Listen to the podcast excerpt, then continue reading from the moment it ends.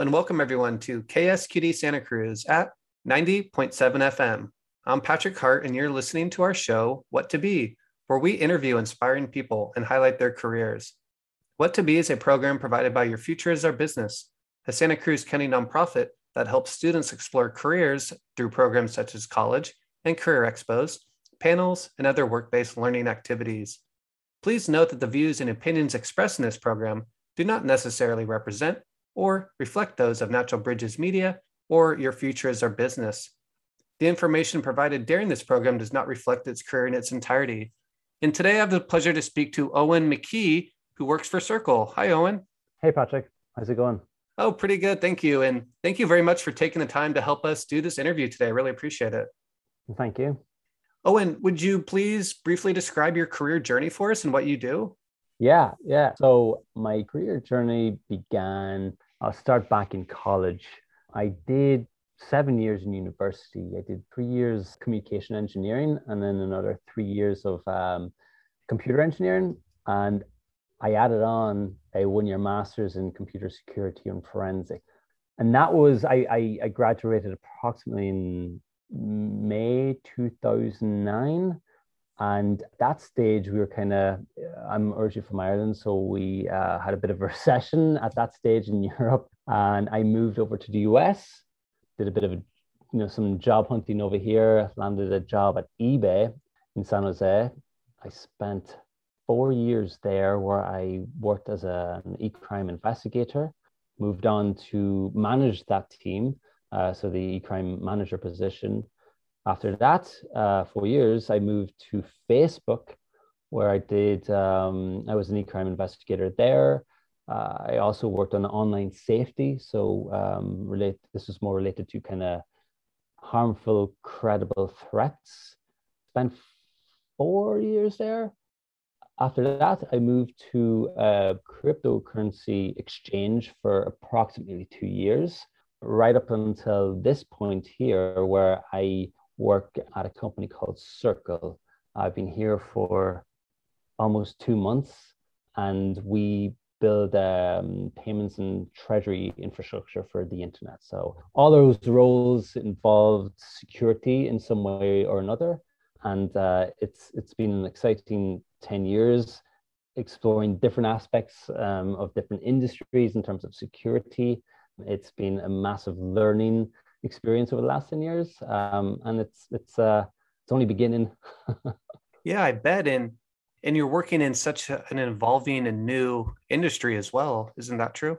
Indeed yeah. I think when i first entered the um i mean specifically to the the blockchain and crypto space when i kind of when i started working in that area yeah, it was over about two years ago. I just saw how much work needs to be done there and how much work needs to be done in relation to, to security. So I've kind of embedded myself in that space, and there's a lot to kind of contribute towards there. A lot to learn, as I mentioned earlier. So it's it's it's a very fast moving uh, sector. Lots to learn, and there's not enough hours in the day to, to keep up with it, which which I like. Oh, and when you you know you went to university, I think you mentioned in Ireland. Mm-hmm. Did you have any idea that this when you were studying software engineering? Did you have any idea that you would end up in you know in working in this field? No, I had no idea. Um, I remember back in high school when we were doing like uh, career career questionnaires and talking with our career counselor what what we wanted to do, and I remember I just wanted to build Johnny Five. I'm not sure if many people out there know who Johnny Five is, but it's it's it's a classic movie. When I went to university, it engineering, it uh, it seemed like the most kind of um, logical thing for me to do. I didn't feel passionate about it, but it seemed like it would get me a decent job and it would, you know, help me put stash money away, buy a house, do you know, do do, do the normal things, right? Um, and after six years, I generally, you know, two engine, two bachelor's engineers later, I, I generally wasn't terribly passionate about it. Um, I saw a friend of mine go do a master's in computer security and forensics. I was like, uh, that kind of struck a chord with me. So I kind of followed in, in his footsteps and I was just fascinated by the the curriculum there.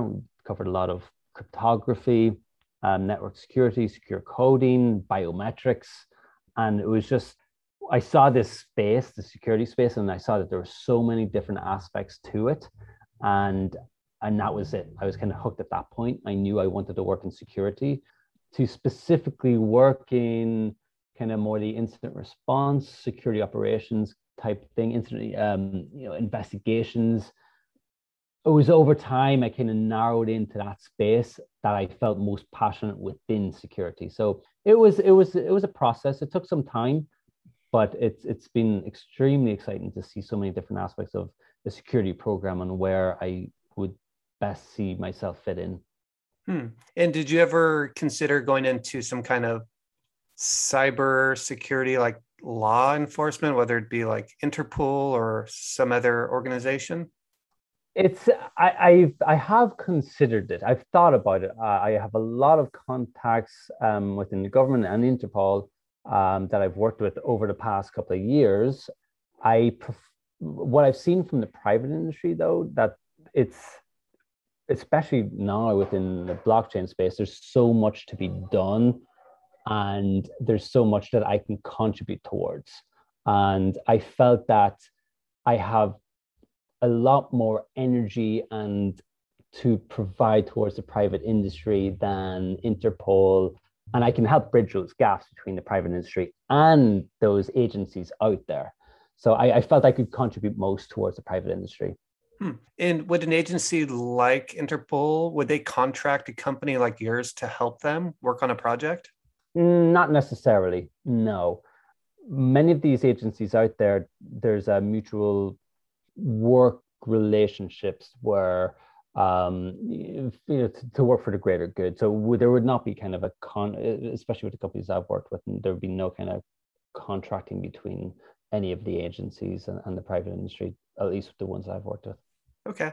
And for those who may not know much, and I'm one of them, could you briefly describe kind of what blockchain security is and maybe cryptocurrency is? Yes, it's a big question. I know. Sorry, I know that's a loaded one. if it's possible to describe it briefly. Yeah, yeah, yeah, yeah. Cool. Thank you. Yeah. So, so, um, so first of all, blockchain. There's so many different aspects of security to blockchain. There's not just one blockchain, it's where a, a certain decision has been uh, approached and uh, come to, and there's a consensus among a group of, in this case, computers, that this is in fact a true statement. And that's how the blockchain basically grows. These decisions are made, there's a transaction or whatever, and there's a consensus that this transaction is in fact true, and that's what how the blockchain grows you have cryptocurrencies built on it. Obviously, the most notorious ones are Bitcoin, Ethereum, Cardano. And in many of these chains, you can actually build decentralized apps on top of the chain. So Ethereum would be the most significant one where there's flexibility to be able to build on top of it.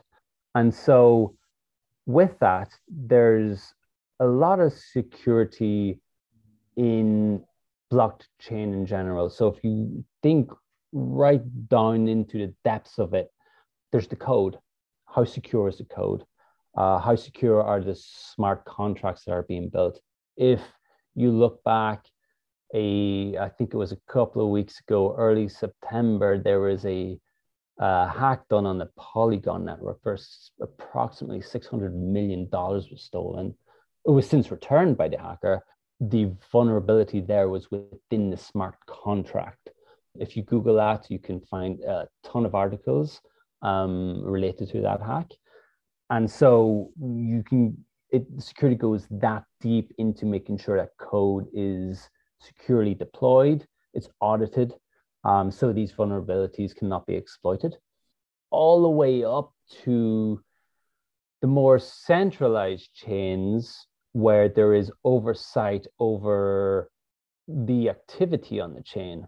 And so that's, uh, I guess, is more the kind of controversial piece because blockchain is supposed to be decentralized, but we have more centralized chains, kind of like Tether, and how security is uh, revolves around that and the the extent to which security needs to be involved with the activities on chain. So there's there's there's a lot within blockchain and security. Okay, and could you say that blockchain is kind of an electronic ledger that's mm-hmm. spread out over a lot of different computers or servers? Exactly. Yep. Yep. Okay. So in a more traditional sense, when you look at a bank, you have you know your your ledger of transactions on paper. I mean, they're they're in a, saved in a, in a, on a machine, you know, of some sort. But when it comes to blockchain, it's decentralized. So you can you can download the the Bitcoin blockchain. I think it's like 300 gigs, and you have the full history of transactions performed on, on, on the chain. Okay. And so are you writing, are you a programmer? Are you writing code, like security code? Um, I do write code. I, I, I have um, uh, um, in my past, yes, I have been a, uh, a, security engineer where I have been deploying code, and to some extent, in my current role, um, nothing related to the chain directly. It's more for building out building out aspects of a security program to protect the company. Okay. And I guess the idea with spreading the information out over different computers is that it's less likely to be corrupted. Right, right. And that's, yeah, exactly. Uh, you know, they come to a consensus that the current state is the current state, essentially. Okay. Okay. And I was going to ask, you know, what's your day or work uh, look like this week? And for many of us, it's it's changed a lot over the last year and a half. But for you, I mean, you might be the busiest you've ever been. Day to day, it's, it's been pretty crazy, yeah. uh, especially with with um, the uh, the work from home trend that we are seeing um, with, with with COVID. So, at high level, day to day, my responsibility is to protect the company and the company's customers. And this is this is to be said for every role that I've had in the past. And so with to be specific with working from home over the last year and a half, you know, we think about the change in environment. We don't have offices to go to. So how can we protect employees when they're working remotely? How can we protect the company data as they're working remotely and how can we protect the customers as there has been this shift to a remote first environment? And there's a lot for each of those there's a lot to be said. There's you could narrow in um, on, on, so many different aspects of a security program um, and it takes certainly more than one person. It takes a, a big security team to be able to, to pull that off. Okay. And which leads to my next question. In what kind of environments do you work in? Are you have you been working primarily from home? Do you go into the office sometimes? And it sounds like you're collaborating with with other colleagues of yours. Mm-hmm. So currently, um, our our company is a, uh, remote first. So we have people spread across the globe.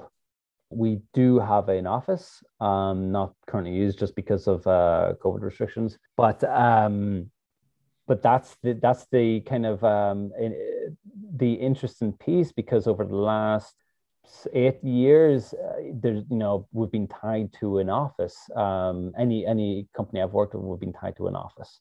And so there are certain security aspects we have to think about when a an entire workforce moves to fully remote. You there's a lot of different things you have to consider. What regions are they in? Are they in a high risk region are employees constantly moving um, cross border. Um, you have to think about safety. The first and foremost uh, is the personal safety and the physical safety of of, of um, employees. Um, you have to think about uh, endpoint security, security of a laptop. What if it's stolen? What if it's left at an airport or a train station or or wherever they are in the world, or if they're in a, a as I said, in a high risk region where we, we need to take the extra precautions to protect the machine and protect the data on it. So there's a lot more to think than just we've got this central hub, physical hub where people are going to go to every day. Okay. And yeah, the type of things that you're thinking about securing are probably not the things that like me is thinking about. I mean, because there's so much that's involved there. And, you know, if let's just say, for instance, you know, a machine was left at an airport, are you able to remotely wipe that machine clean? Yeah. So uh, the, the, the security industry has a lot of fantastic tools at hand to be able to, to us to leverage.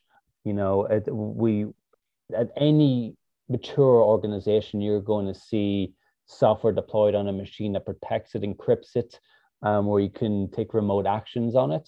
Um, in the instance where a, comp- uh, a laptop is stolen or lost, um, you know, there are technologies out there to be able to remotely wipe it, remotely lock it, um, access it uh, if needed. Especially over since I've entered the security sector, the technology at hand has just the evolution has been incredible to see and how fast these features and tool, these different tools have been deployed out there and and and and offered. As I said, it's a really fast growing space, and the tooling infrastructure is is keeping up with it. Yeah, and probably the advancement in technology, like the hardware, is helping accelerate the whole process too. Absolutely. Yep. Okay. And for those who are just tuning in, you're listening to the What to Be show on KSQD Santa Cruz 90.7 FM. I'm Patrick Hart, and I'm speaking with Eoghan McKee, who's the Director of Security Operations at Circle. Eoghan, what kind of person do you think would enjoy this job? Somebody who constantly wants to learn. This security space, it, there's there's something new every day for every good guy, there's going to be a bunch of bad guys out there that want to do something to a company or to a person or to an asset. And so you got to keep up with the trends and the the environment and the threat landscape. And in order to do so, there's a constant learning curve. So somebody who constantly enjoys learning, working with others in the industry, and somebody who's not afraid to ask questions. That makes sense. And when you were talking about protecting the employees, you're talking about perhaps from hackers who want to maybe hack like personal information. Mm-hmm. Yep. Yep. As I, as I said, yeah, first and foremost is the physical security of, of any employee, but absolutely any uh, certainly um, in their work environment, but also in their personal environments, being able to protect and, and aid um, employees in, in, in personal security. Okay, and I could, maybe that's hard to detect too sometimes. Well, yeah, I mean, where security doesn't have visibility, where a security program does not have visibility, it's it's it's difficult to to to um, be a, a pro, you know, reactive um, if something happens. But you know that's where uh, the security awareness piece in the security program comes into place, and that's educating employees and uh, educating your friends and family on how to best handle themselves. Question, I mean, the the, the low hanging fruit, the simple questions are, you know, do you have uh, two factor authentication across mm-hmm. your personal um, accounts, your your Gmail, your bank accounts, things like that. There, and so being able to provide that information to employees and friends and family, uh, it, it, it makes a massive difference, especially when somebody does target you and it's kind of an all hands on deck, making sure everything is locked down. It, it's especially important. Okay. And it seems like the platforms have gotten a lot better these days with doing the double authentication and the passwords that they require, you know, requiring at least one uppercase and like a special character and mm-hmm. things like that probably help quite a bit, but but still they're probably not all that secure, is, or are they? I know it, it, certainly if there's any kind of two-factor authentication, it's it's it's a massive improvement in just mm-hmm. the username and password, right? Um, but it's when you start talking about two-factor, it depends on what form. If you're talking about SMS, well, the the the concern there is you get SIM swapped, um, and that's mm. where an attacker can port your phone number over to their phone. Um, this is done by social engineering the um, cell phone providers, and they can intercept any two-factor authentication codes that may come through on your SMS. So ideally, um, when you talk about two-factor, you're talking about an authenticator app. Mm-hmm. And that would be something along the lines of Google Authenticator, where it displays, it's an app on your phone, and it will display like a six six digit code, and it's time based. So every minute or so, I think every 30 seconds, it'll re- refresh. And that makes it even more difficult for an attacker to uh, intervene and intercept those codes. Even better, better than that is a physical device where you can plug into your machine. So when you log into your Google account, you plug your your physical USB kind of device in, into your machine, and it will uh, uh, it'll verify this is in fact who it is and let you in. Okay, and it might have been last week or so that there was a big hack to T-Mobile. You're mm-hmm. probably aware of that. Mm-hmm. Yeah, I haven't. I have unfortunately have not had time to read the details, but I've seen it in the news cycles. Yes. Mm-hmm. And we were kind of talking before the interview, and I was just mentioning that, you know, it just it seems like often these days that we hear about just some massive, some massive hack, you know, where hackers, you know, targeted this or that, or the amount of money, you know, the numbers are huge, and you hear um, officials calling calling it you know acts of war and mm-hmm. i think for you know for like myself and because i don't know much that you know i i don't really understand like i guess what's everything that's at risk you know that all the i'm not considering like all the different things that you are you know because you're in mm-hmm. the field and mm-hmm. it just seems like is it true do you think that like sometimes these hackers are just kind of flexing their muscle so in most cases when you when you call it a, a like a black hat hacker they, they intentionally want to cause harm. And those events you see in news cycles are, are usually uh, attributed back to those guys who generally want to cause harm and get money right? Uh, it's uh, most most of the times it's, it's for for financial benefit. Mm-hmm. um yeah. And there's there's there's a lot of things that can be done on the personal side to uh, to protect. So as I mentioned, the two factor approach, but also making sure you don't reuse passwords. Use a password manager. Um, you can actually go on to a website called I have I have I been pwned.com. Uh, put in your email address and it will tell you all the different compromises that your email has been associated with. So if, if you have shared passwords then these hackers can reuse these passwords and, and your email a- across different services. So it's uh, there's a lot to it, but at the same time, many of these services are making it easier for personal security, the two-factor authentication and the password manager side of okay. things. And like one thing that I've started doing lately, just like in the notes uh, section of my phone, I'll just you know I'll have a different note for like different passwords for different things. Mm-hmm and I don't know if like how wise that is or not, you know, because it's just I, on my I, phone there. Um, I can't say that that's wise. yeah, probably not too wise. probably not too wise. If it, yeah, if I mean if it's in clear clear text on your phone, it's it's in a notebook. Mm-hmm. If it's in a you know your notepad on your phone, I wouldn't recommend it. So there's there's a couple of different services out there for password management, and one is called LastPass, LastPass.com the other one is onepass.com. And you can sign up for free accounts. It will generate, you know, you can add these different services in there. Uh, they'll generate all these uh, the, the complex passwords, and you just have to remember the master, pa- master password to access all these different passwords. So really, you just need to remember one password. I would highly, highly recommend that at a minimum. Okay. Do you want to repeat the name of that service? LastPass.com. Okay. Thank you very much for that, Eoghan. I think I'm mm-hmm. going to do that after we get off off this here, like immediately. Uh, Eoghan, what kind of advice or resources can you give to students who are interested in pursuing this kind of career? Um, so I've got I've got two, one of which a couple of uh, co- past colleagues have have contributed towards. It's a it's an ebook. If you I can provide the links if you're able to share this somewhere, but I can certainly you can Google it. And um, when I post uh, before this interview, I can, if you share those links with me, I can include those on the post. Awesome. Yeah. Okay. Thank you. So, um, one of which is the Palo Alto Security Student Guidebook. And in this book, it it's an ebook. It has a bunch of different folks in the security industry and their stories as to how they got into it, why they got into it, what they're doing in, in the industry.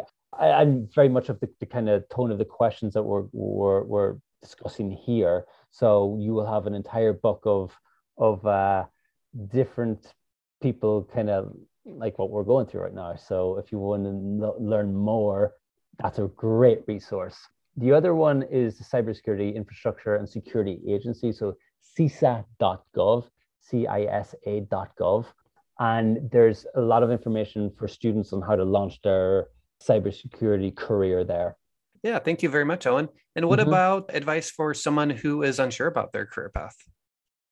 Ask questions. I was in this position myself, unsure of, of my of my career path, and and really the what I saw the most value was observing those who had more of a definitive idea on where they wanted to go and asking them where they're going and why they're going there and how that may attribute back to you in terms of your mission in life. Um, that would be one of my biggest recommendations just just ask and talk to people. Um, yeah. and yeah and, and in terms of security i'm absolutely happy to talk to anybody who has questions related to security the security field and general guidance on entering as a um, kind of the post student phase. Well thank you very much Eoghan and is there any last things you would like to leave us with? Again, reach out to me if you have any questions. You know, there are, I would say, personal security is extremely important. And I would definitely, uh, some of the resources I mentioned in, the, in, in, in our discussion, look into those. A lot of these services make it easy for personal security.